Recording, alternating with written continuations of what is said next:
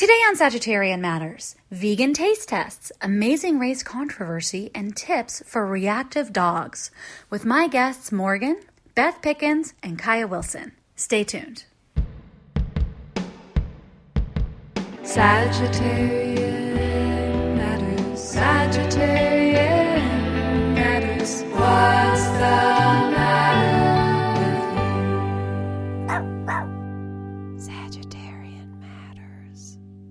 Hello from the Sagittarian Matters social distancing studios in Los Angeles, California. Friends, this week I have for you some clips from the cutting room floor. First, I have a clip of great friend to the show and resident vegan taste tester Morgan and I trying Oatly strawberry yogurt, and she also makes me wildly jealous with a chocolate tahini spread that friend to the show Dawn Riddle gave her. Next, Capricorn friend to the show, fan favorite, author, arts consultant Beth Pickens joins us to reminisce about the time that she and I tried out for the amazing race together as queer femme friends.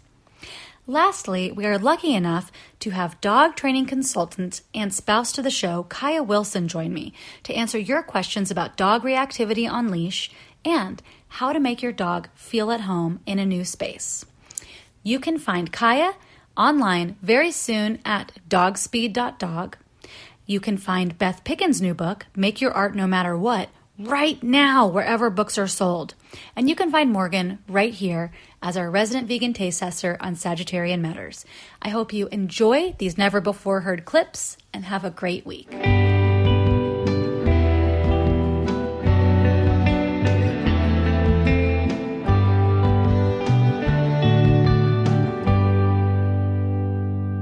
You know, okay, so before we convened in the Mhm. ethers as we are right now, um, we were visiting, I was visiting friend of the show, Dawn Riddle, and she gifted me this item called Soom Chocolate Sweet Tahini, How do you spell Soom? S O O M, and it says, here's a picture of the Soom sisters, and there's three of them. That's the ro- that looks like the Roches. They're hugging. Oh, Oh my. God, I wish the Roches had like a tahini company. God. Also, can that be our retirement plan? Just wondering, me and Uniqlo. Sure. So I'm going to taste this on um, freshly baked bread that Dawn also gifted me. Oh And I my god. I had known that there would be an additional tasting. I would have shared it with Nicole. Wait, Nicole, we have a sweet course which we did not taste, which is Oatly. Well, let's wait to the Oatly till after you do this because we just set it up. People Oh. are on the edge of their seats. I What know. does it taste like? Good goddess. Okay, it's thinner than uh whoa. Um. She had to shove it in her mouth mid sentence because it was about to drip off the bread. And so she just caught it with her whole mouth. And now Morgan is chewing. She's this thinking. like a- this has Nicole Georges all over it. It's like um um what's the hazelnut one? Nutella? But it tastes like tahini. Nicole. Mm. Nicole. Where did she get it from? I don't know. I'll have to Mm. ask. This is so good. Is it sweet? It's very sweet, like Nutella, but it has like the like bitterness of tahini and the like sesame-ness of sesame, like raw or whatever sesame. And it's so chocolatey. And it is so good on this bread. Wow. This would be good on everything. Bananas, um, you know, the noble spud, um, bread. You, you'd put it on a potato. I would. I would. Just from a spoon, ice cream. This is a hit. I want to Mm. make hot chocolate out of it. What? Oh. Mm. This is driving me berserk that I can't eat some of that. Like she's waving the spoon in front of the camera. She's taunting me. She's flaunting it. Well, let me eat my yogurt. Let me eat my strawberry oat yogurt. I forgot to bring my yogurt. I might have to take a brief pause and go get it. One moment. Sure. My God, that is so good. Ugh, I know. I'm so sorry I'm to so be jealous. I've never been more jealous in my whole life. you know how good it was? Well, I just, it's even better than that. Mm. Well, so listeners, I went over to Morgan's porch while she's going to go get her yogurt. I went over to Morgan's Ah, porch. My God. She, she had out oh my God. she had out a teeny tiny jar for me full of yogurt that I put in my purse and now am here ready to eat for you. I'm just going to sit here while we do it. I also want to say I did today try a date dipped in tahini, which it may surprise you is the first time I've done that because I always felt like dates were just a little too sweet for me to have as a daytime snack, but it was Wow. actually very delicious. Morgan, I have my little tiny pot of yogurt here. So I look like a five year old with like chocolate all around the rim of my mouth because I just licked the spoon. Wow. We're tasting Oatly oat gurt. Gurt, not a suffix. Hmm. Okay.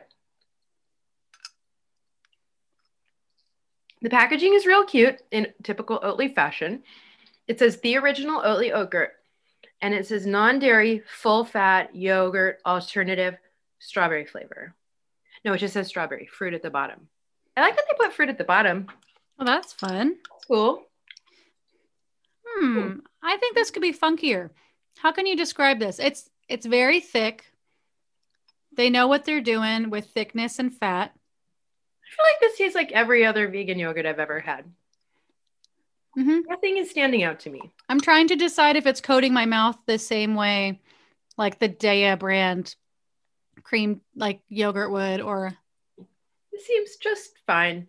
Their oat milk is so delicious and like notably more so than other oat milks. this yogurt is like not. Oh, guess what there is? Hmm. Wait a minute. Potato protein? There's potato protein in here. does that just mean the thing from potatoes that will thicken something up? I don't. I've never seen this ingredient before. So there's potatoes in this is a potato round. We didn't even know it. I know we didn't even know it, but it's not potato starch, it's potato protein. Protein. Do they have protein in it that we don't know about? Not that I know of.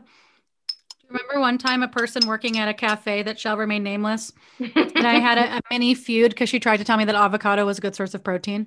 And I was like, Madame, that is fiction. That is a fiction you just told me. That's not real. I'll tip my tiny hat to you. I couldn't keep it to myself. Mm-hmm. Mm.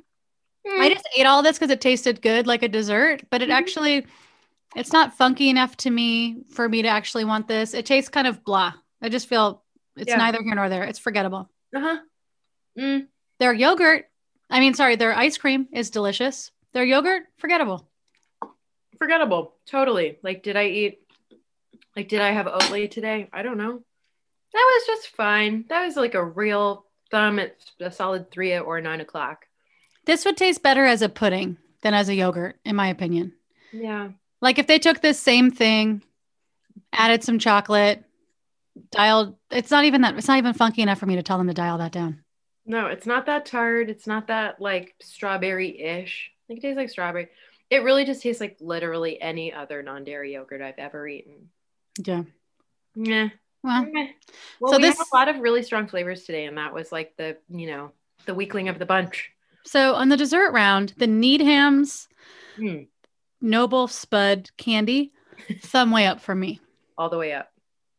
The Uh. chocolate tahini spread. Oh my god, I'm so sorry you missed out on that. Again, I'm gonna rub it in one more time. I'm so sorry. It's so good. And then the Oatly yogurt is Mm. sideways thumb. Mm-hmm. I didn't. Nothing was wrong. Nothing was wrong, but nothing was right. Yeah. It was the bare minimum. Mm-hmm. In my Bare opinion. minimum. Yeah. And also, it's just like, you know how oats are so mellow? Yeah. It's just as mellow as oats are. So if you just imagine drinking like the water from the bottom of oatmeal, like if you made, like if you made a little cup of oatmeal and then you kind of drank the top of it, It's like what it is. It Like a like- Or like, you know, when you get a rash, then you're supposed to take like an oat bath because it's like soothing and coats your mouth. Like tastes like that. it's kind of that vibe where you're like, okay. Then if there were strawberries in the bottom of the tub. Always.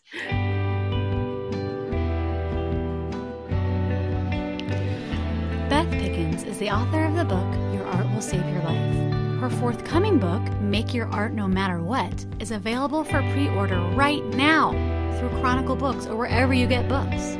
Beth is an arts consultant, a Capricorn, and an esteemed friend to the show. She has a podcast for artists called Mind Your Practice, and you can join her homework club right now at mindyourpractice.com. Beth joined producer Ponyo and I via Zoom in the Sagittarian Matters social distancing studios to answer your advice questions and try a new flavor of Ticino. Now, please enjoy my talk with very special Capricorn to the show, Beth Pickens. All right, Beth, before we get into listener questions, I have a couple of orders of business. Number one is that because I have started a spin off limited series, The Gay Amazing Race, we were Ugh. talking about my audition tape with you that we made in 2010. 2011. 11 and how can you describe the setting for how did we even decide to apply for the amazing race the setting was 2011 so te- it's now 10 years old this is the 10 year anniversary of our audition tape and we were in Akumal, Mexico, in the Mayan Riviera for uh, the Radar Writer or the Radar Lab Artist Retreat. And this was a queer artist and writer retreat that I helped run through Radar Productions, a queer literary organization in San Francisco. And the other people I ran it with were Michelle Tea, who's the founder and executive director of the organization, and Ali Liebegott, who eventually became the managing director after I left. And so you were one of the selected um, artists that year in one of the sessions. And I don't know how it came to pass that we decided to do it, but we happened to be at that retreat with friend to the show, friend to each of us, Chris Vargas, who is a video artist and um, knows his way around a camera and knows how to edit some things to make them look really good and interesting. So I know that we just decided like let's do it. Let's make the amazing race. We we have a compelling story. We can figure out something. And so we put together we we shot it there in the condo and then out on the beach in that beautiful setting that we love so much. And it was edited together uh, expertly by Chris Vargas, but controversially. Remember the hate mail that we got.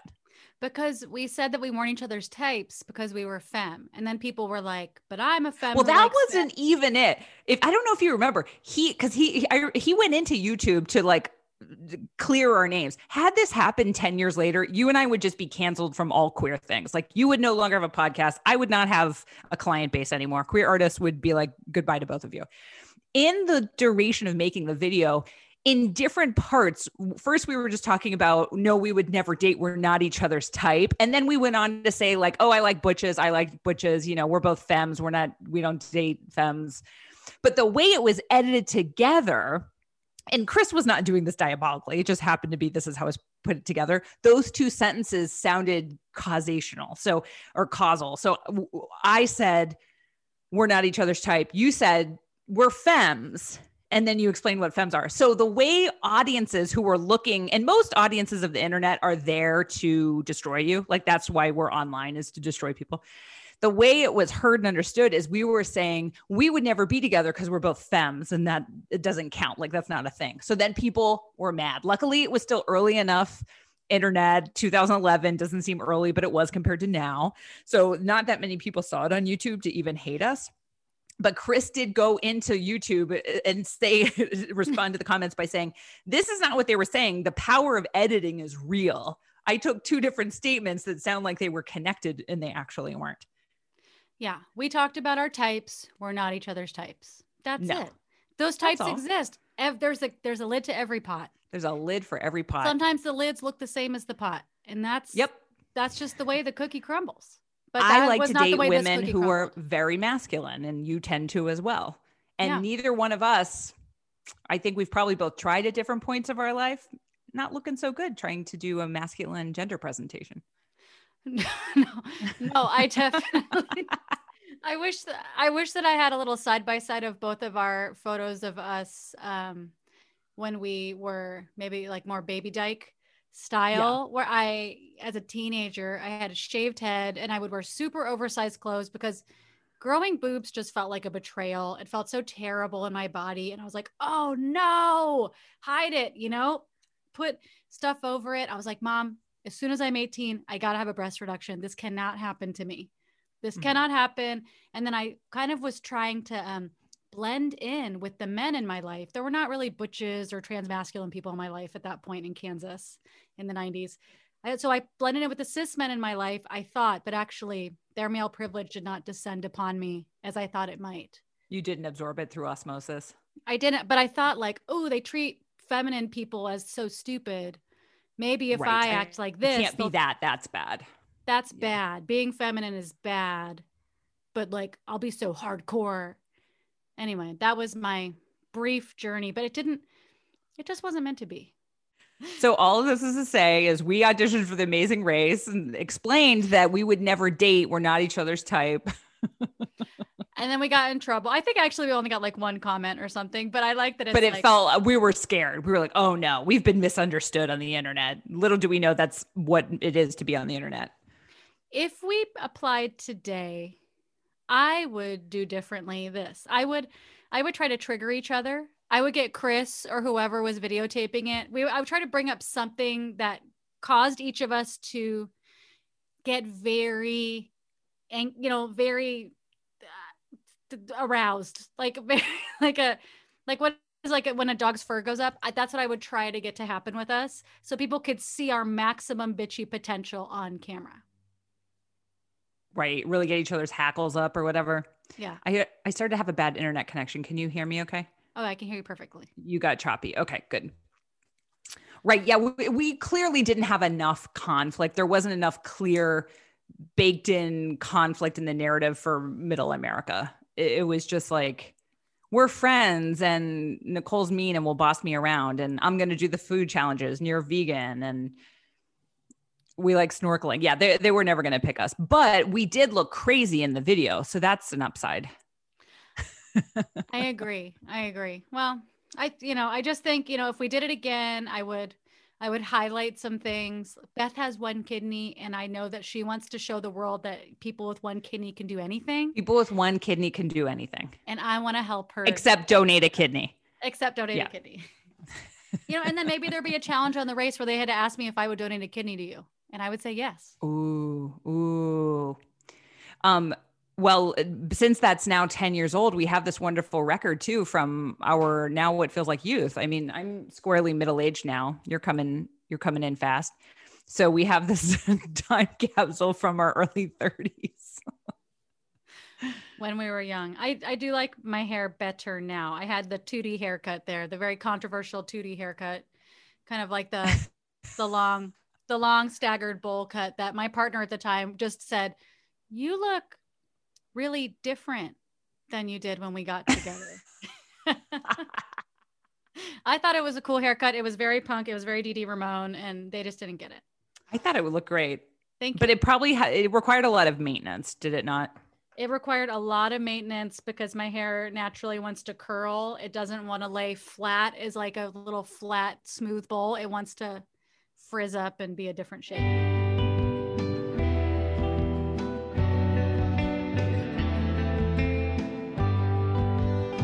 Today's episode is brought to you by Emily Helmus, Zoe Worth, Laura Perry, Dimitra Halutzos, Shoshana Ruth Wechter, Christy Herod, and Joey Soloway. If you would like to support Sagittarian Matters, in particular producer Chris Sutton, please send $5, $5 million, that's your business, to hornetleg at gmail.com on PayPal. That's hornet like the insect, leg like its appendage at gmail. Or this just in, he's got a Venmo, Hell Books on Venmo. That's H E double hockey sticks books. Thank you for your support, and we look forward to saying your name on the podcast. Producer Ponyo looks forward to it too. Don't be scared, that's just Ponyo's speaking voice.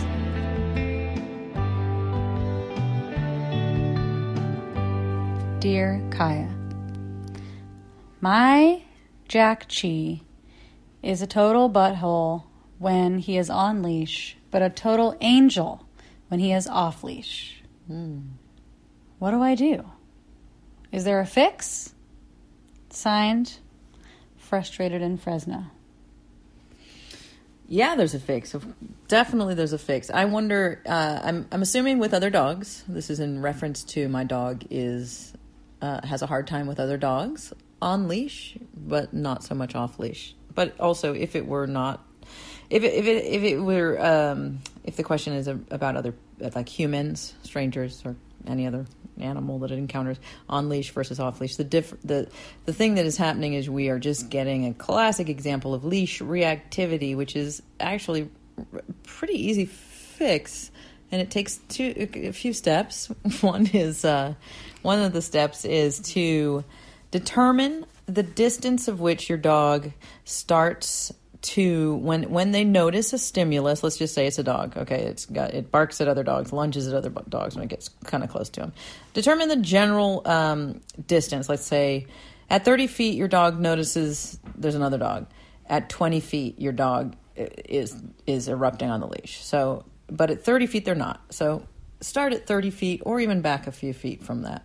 Start when they notice the dog, but they're not over what's called over threshold, which means they're in the red, which we all know you can't. You once you're in the red, you're just kind of like you can't do much to manage your feelings and behaviors at that point. It's really it's pretty hard. It's much much more challenging, especially for for a dog who doesn't have any ability to uh, have this kind of intentional mindset of, of that humans can do. But anyway, so at the at around uh, keep it under threshold when it, it make sure it keeps that distance from that dog so it's not approaching you know the dog's not approaching getting closer.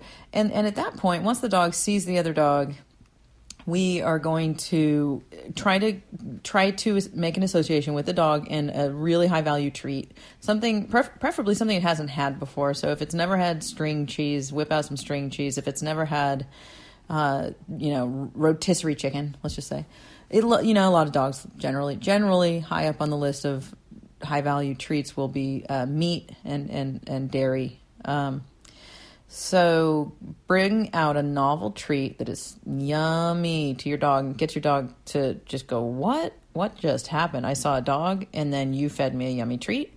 You're going to in- try to encourage that dog to make a connection between seeing a dog and then looking at you and getting a treat. That's the that's the chain of events you want to to encourage. So dog dog but and that dog should start doing that once once it makes the association. Dog sees dog the human throws a treat into my mouth so it'll start it should start looking at you. Then you can start increasing your distance and seeing how it goes. So you don't want to go too far too fast. So just slowly start to get closer to the the stimulus um, another dog.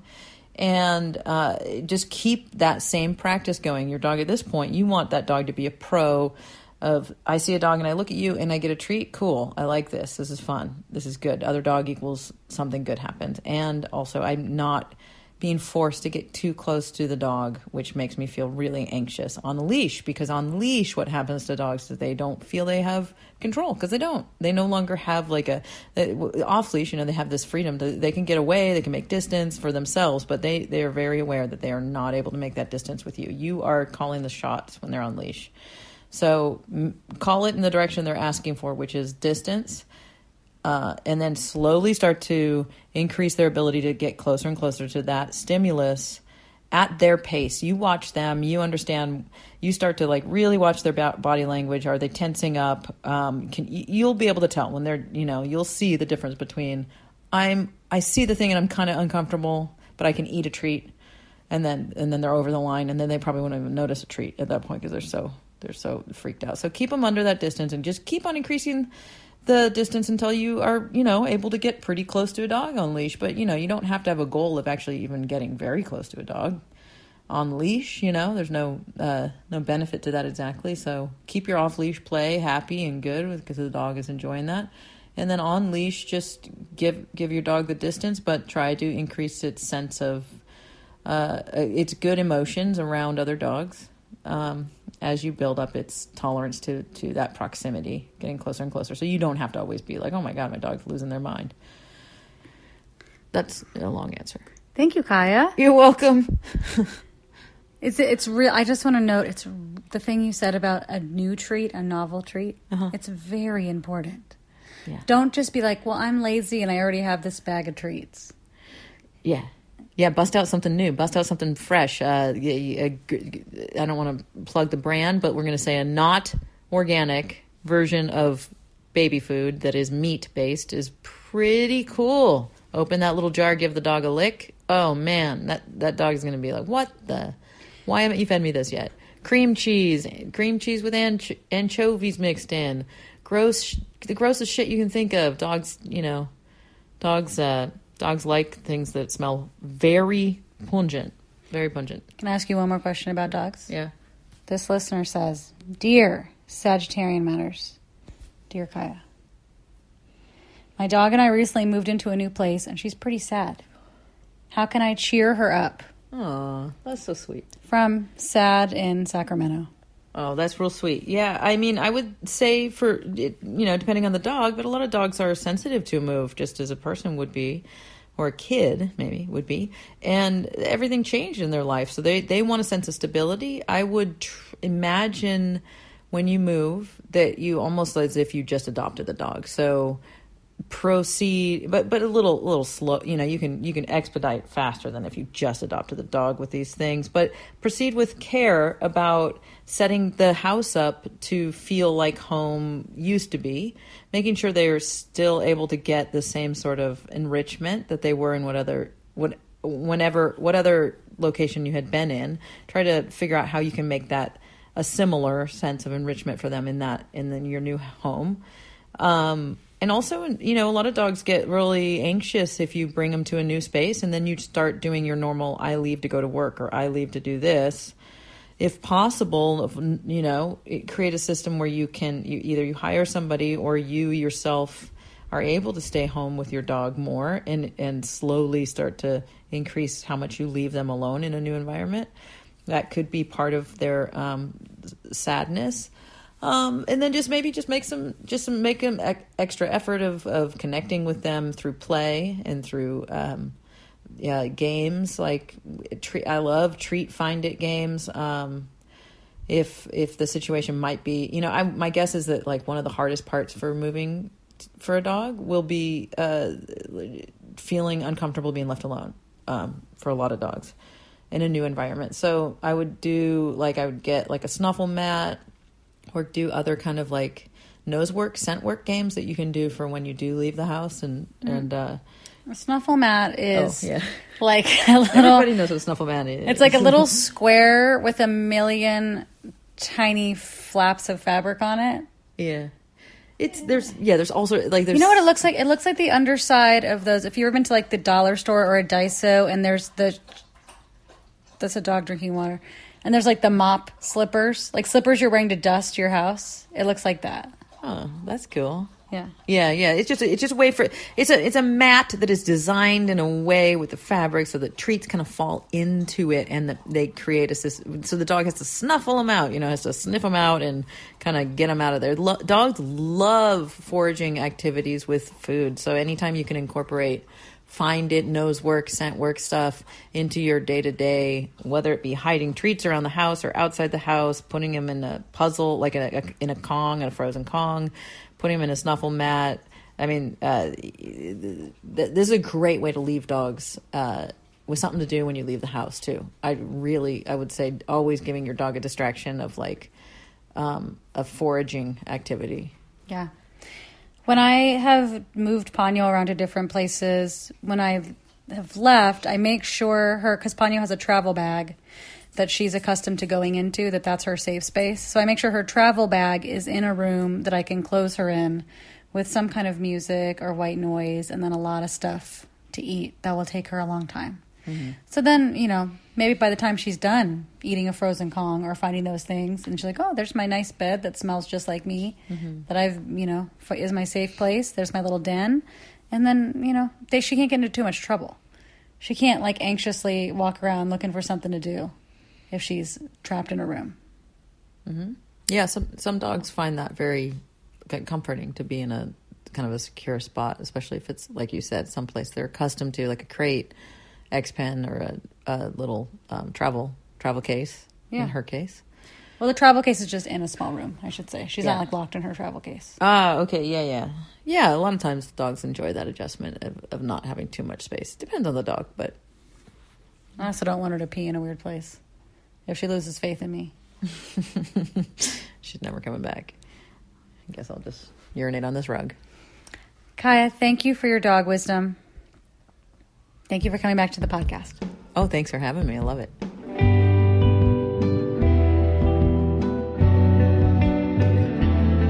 Sagittarian Matters is produced by Chris Sutton with assistance by Ponyo Georges. Our theme music is composed by Carolyn Pennypacker Riggs of the band Bouquet. Thank you for listening, and I'll see you next time.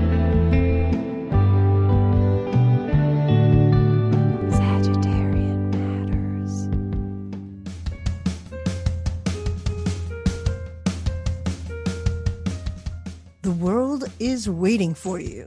And it's a gay amazing world. I'm Karen Tongson, And I'm Nicole J. Georges. and we're the hosts of The Gay Amazing Race, a new limited series podcast about the amazing race, your favorite reality competition show from an LGBTQ point of view. We are going to talk to gay amazing guests, including Oswald Mendez, Team Guido, the married lesbian ministers, and more. Plus, we will learn behind the scenes gossip, trivia, we'll talk about gay villains, the closet, archetypes, processing challenges that we just can't forget, and more. And beyond that, you'll also have a gay amazing soundtrack scored by the Kaia Wilson. This music has been described as Enya esque with druidic energy. So listen to us, The Gay Amazing Race, wherever you get your podcasts. The Gay Amazing Race, the Gay Amazing Race, the Gay Amazing